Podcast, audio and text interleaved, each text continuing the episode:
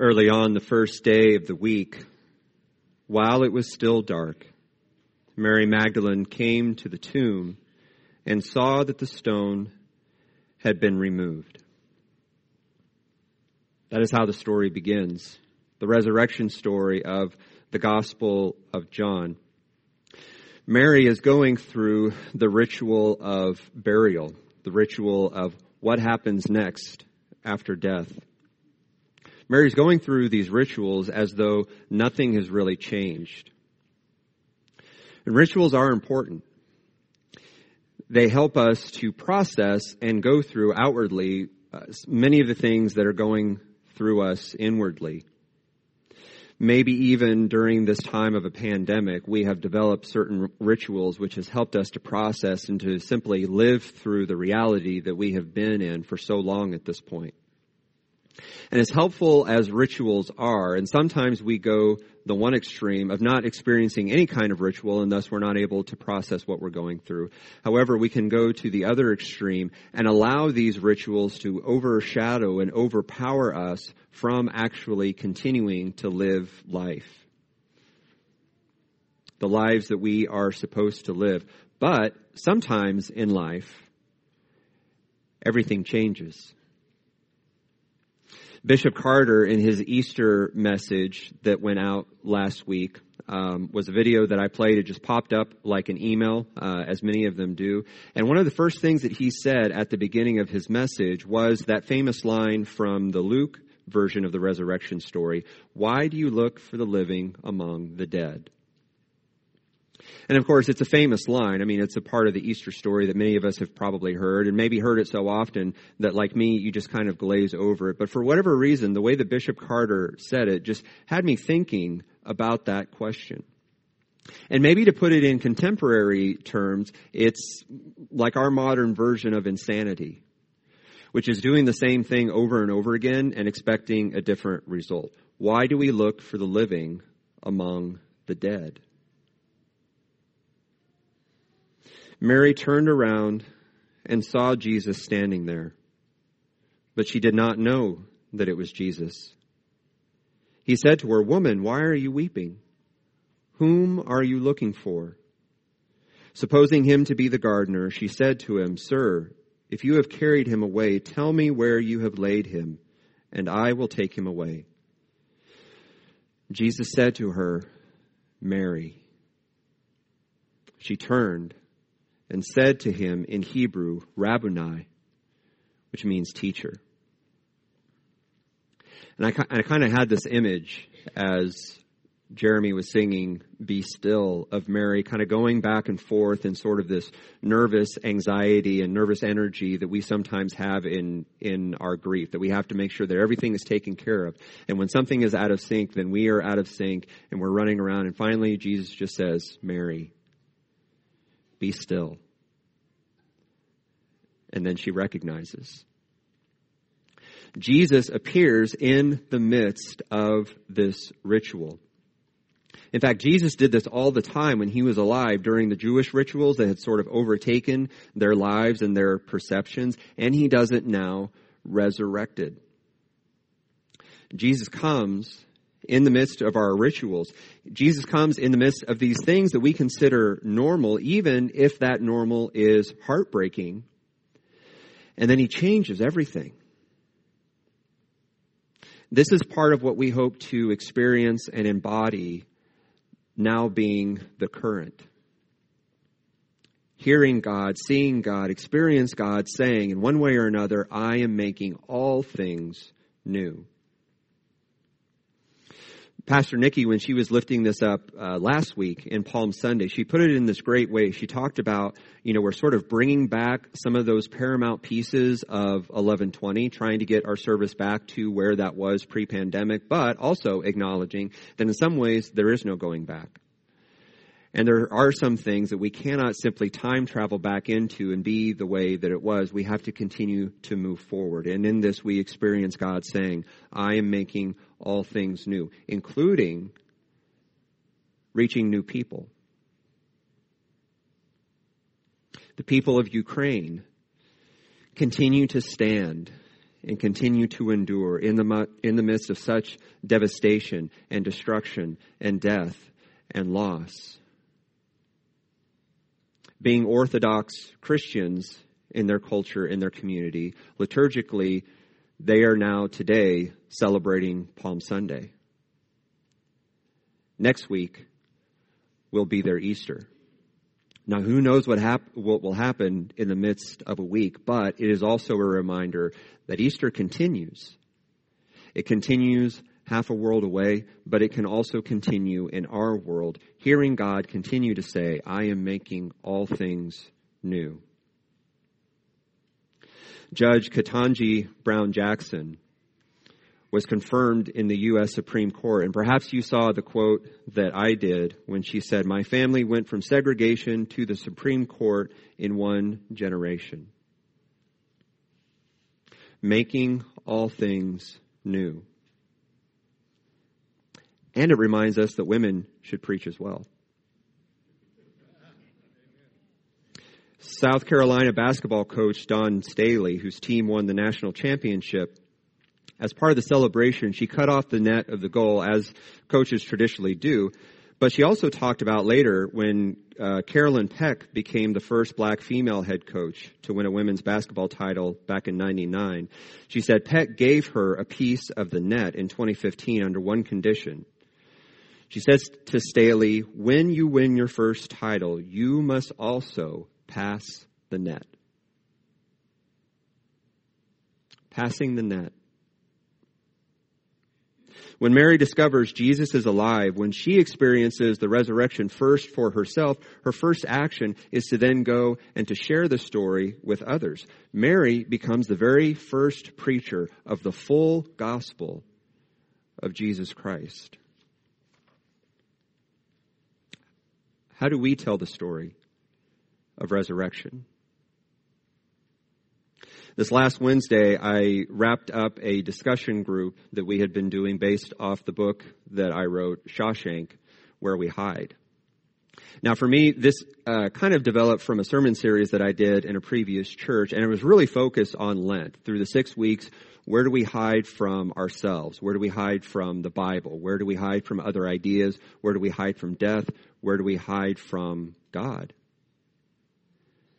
But taking it this time, we sort of went through the discussion of also where do we find ourselves coming out of hiding. And Renee, I see you uh, here this morning. Renee was the one at the end of the group. He said, you know, Andy Dufresne, who's the main character of the story, is kind of like a Christ figure which I very much agree with. In fact, I write a little bit about that in the book. But it wasn't actually going, it wasn't until going through this group, I have to confess, that I was able to take it a, a step further.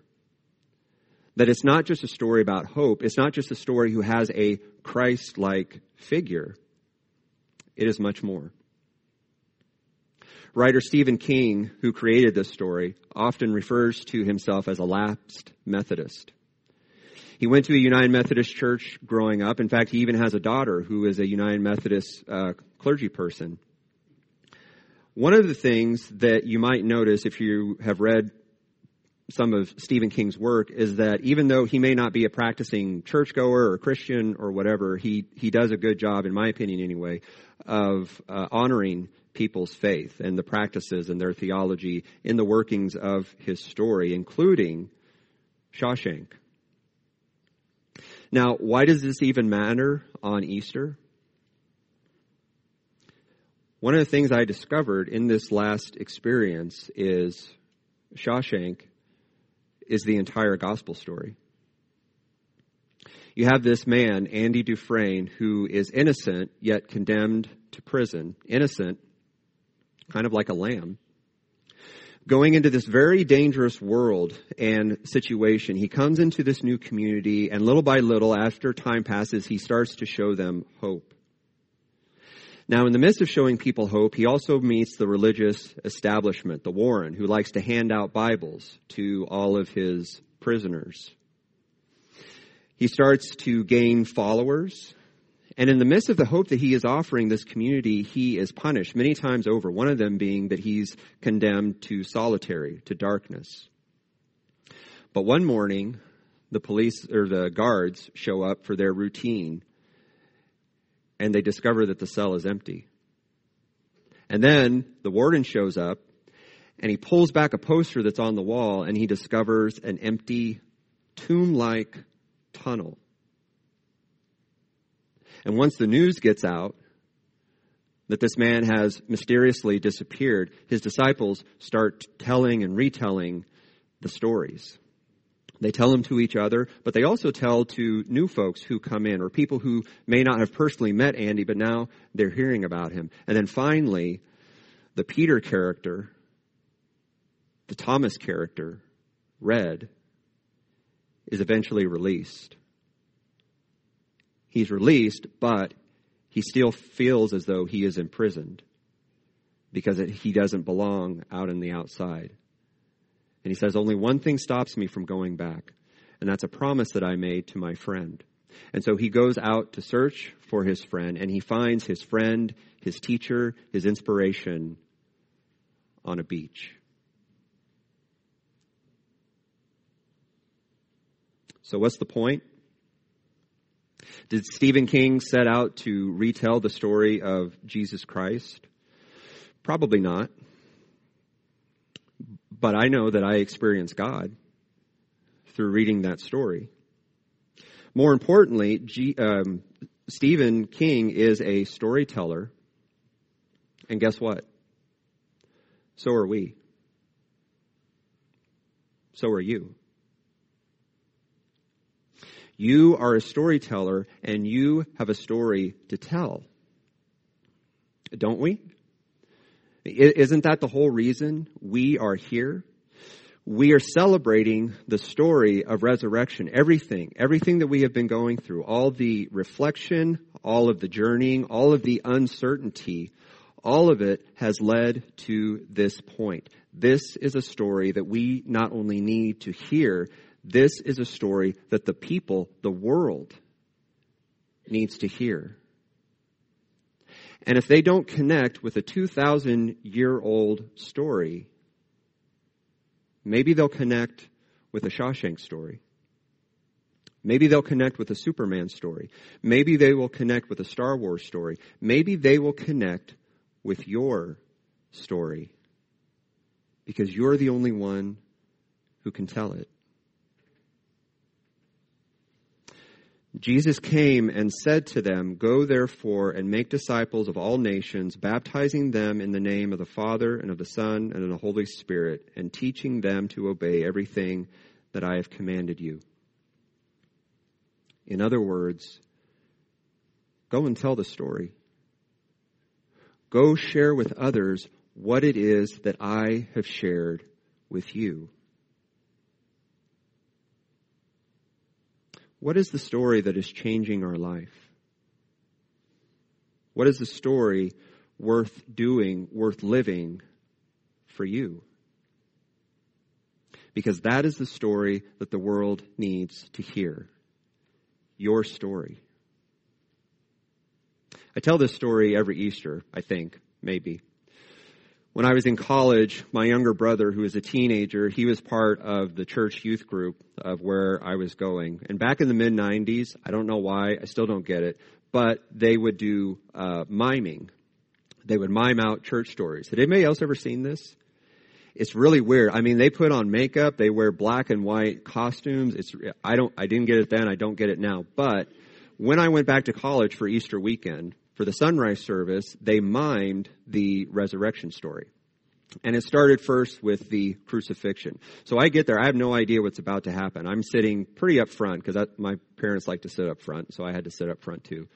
But um, as they were moving forward, I start to see, you know, all of these teenagers come up in mime guise, and you know they're they're kind of acting out the Roman centurion soldiers, the the the crowd who was there, and then here comes somebody carrying the cross. And I just see it out of the corner of my eye. He's actually strapped to a cross. And then, right as this kid passes me, he kind of slips. Maybe the grass was wet. I don't know. But he slips and he kind of stumbles. And the first thing that I think about is the weight of that cross on Jesus and how exhausted he must have been and just to the point of collapse. And I turn to look, and it's my brother who almost collapsed right in front of me. And it was at that moment that I understood. I understood this whole life encompassing idea of what it means that God does what God does for me. And if God does what God does for me, then God does what God does for the entire world. And if God does what God does for the entire world, then that includes me. And it includes all of us. And so I'm convinced that day that my brother didn't just trip for me, but it was part of that great story. Now, it's not the story of the day that I became a Christian. Most days I'm not even really sure what that means.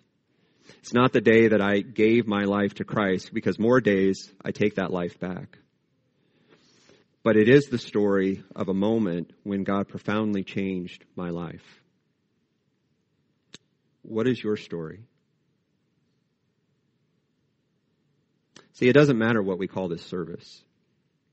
It doesn't matter what logos we use. It doesn't matter what songs we sing. It doesn't even matter how incredible and wonderful our worship leaders are. It doesn't matter how many staff we have or how big our campus is or how prestigious our reputation is. None of that matters unless we are willing to tell, unless we are willing to live the story just to let you know about some things that are coming as we continue this season of resurrection. Next Sunday, um, at all of the first three of our services, we will be celebrating Youth Sunday. Um, 8.15, 9.30, 11 in the sanctuary. Uh, you'll get to see the youth lead the entire service. It's going to be fantastic. Um, if you want to go to that service at 11, trust me, we will not hold it against you because you will be in for a great celebration. Following that, our next sermon series is called Jesus and the Lorax. Now, this is kind of a, a, series that's going to be intentionally for children. We hope it's engaging for children as we are entering that summer season, but it also teaches us how it is that God calls us to be stewards and caretakers of God's creation. And so we hope that that's a sermon series that will speak with all of us.